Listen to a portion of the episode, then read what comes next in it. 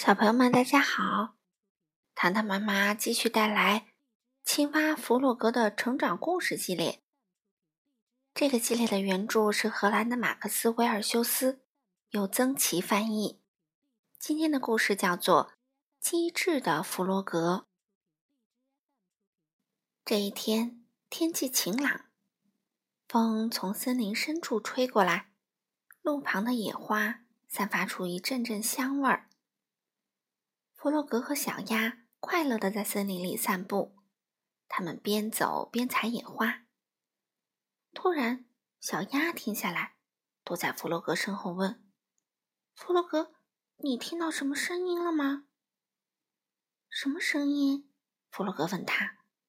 “我好像听到了雷声。”小鸭有点害怕。“嗯，我什么声音也没听到。”弗洛格说。“你看。”天空湛蓝湛蓝的，怎么会有雷声？这时候，狐狸突然从树后面走出来。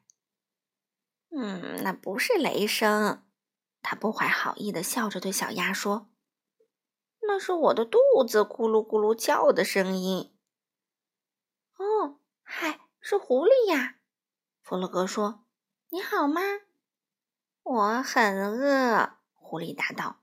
“哦，我在前面不远的地方看到一些可爱又美味的蓝莓。”弗洛格指了指不远处。狐狸才不想吃蓝莓呢，他咂了咂嘴。“嗯，我想吃可爱又美味的小鸭。”小鸭吓得眼睛睁得大大的。“哎，这真是太可惜啦！”弗洛格转过头对小鸭说。小鸭今天不舒服。“啊，是的，是的。”小鸭赶紧捂着肚子回答，“我吃蓝莓吃的太多了。”“嗯，真倒霉。”狐狸皱皱眉，“我可不喜欢病鸭子的味道。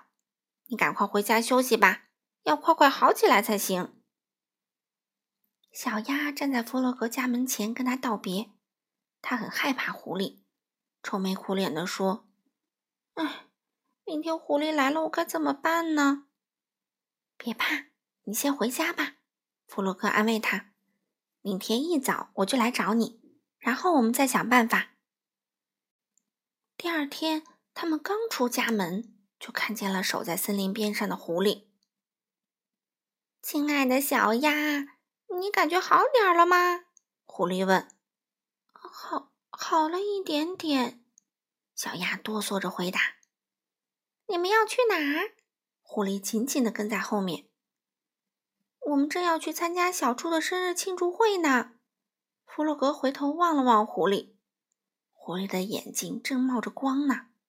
弗洛格的心跳得很厉害，但他还是勇敢地保护着小鸭。“啊，小猪，是不是又胖又可爱的那个？我跟你们一起去。”狐狸说。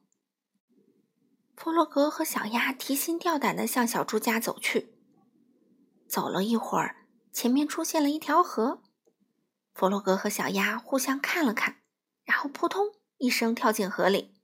“嘿，你们这是干嘛呢？”狐狸叫道，“我可不会游泳。”弗洛格和小鸭来到小猪家，把事情的经过告诉了朋友们。“哎呀，狐狸挺聪明的，可是它老是肚子饿。”老鼠想了一会儿，“嗯，我有办法了。”第三天早上，他们开始行动了。弗洛格拿着一根长长的绳子，老鼠和小猪扛着铁锹。他们在上次遇见狐狸的地方停了下来。弗洛格指着地面说，“我们就在这里挖吧。”老鼠和小鸭轮流挖了起来，不一会儿就挖了一个很深很深的坑。弗洛格和小猪在坑上面铺了一层树叶和树枝。“现在我和小猪、老鼠要躲起来了，你留在这里跟狐狸打招呼，把它引过来。”弗洛格对鸭子说，“别担心，这个办法肯定行，以后你再也不用害怕狐狸了。”过了一会儿，狐狸真的来了，它饥饿无比地看着小鸭。“嗨，狐狸。”小鸭镇定地说，“你好吗？”哎呦，我饿得要命！狐狸大声叫道。弗洛格和朋友们躲在树后紧张地看着，他们的办法能成功吗？这时，狐狸向小鸭迈进了一步，又迈进了一步。小鸭害怕地闭上了眼睛。就在狐狸要抓到小鸭的时候，扑通，它掉进了那个深深的坑里。成功啦！这只笨狐狸。坑底传来狐狸痛苦的呻吟声。小鸭，你可真勇敢！弗洛格跑过来表扬小鸭说。他走到大坑边上，看见了坑底灰头土脸的狐狸。狐狸叫道：啊，亲爱的朋友们，请把我拉上去吧，我并不是真的要吃小鸭，只不过是开个玩笑。如果我把你拉上来，你能保证不吃我吗？小鸭问狐狸。啊，真的真的，我发誓我再也不吃小鸭了。狐狸连忙回答。那好吧，小鸭点点头，它把绳子扔进坑里。你接着，我们拉你上来。把狐狸弄上来可不是件容易的事儿，他们拉呀拉呀，总算把狐狸拉上来了。为了安全起见，小鸭站在了朋友们的身后。狐狸走过来，对小鸭感激地说：“谢谢你救了我。”突然，他在小鸭面前单腿要跪下。“你愿意跟我结婚吗？”小鸭吓了一大跳，这可比要吃了它还令人震惊。他慢慢地说：“我不愿意，因为你们狐狸实在是太爱吃鸭子了。不过，我们可以做朋友，只要你跟我保持一定的距离就行。”于是，狐狸只好走过桥，走回他自己的家，那才是他应该待的地方。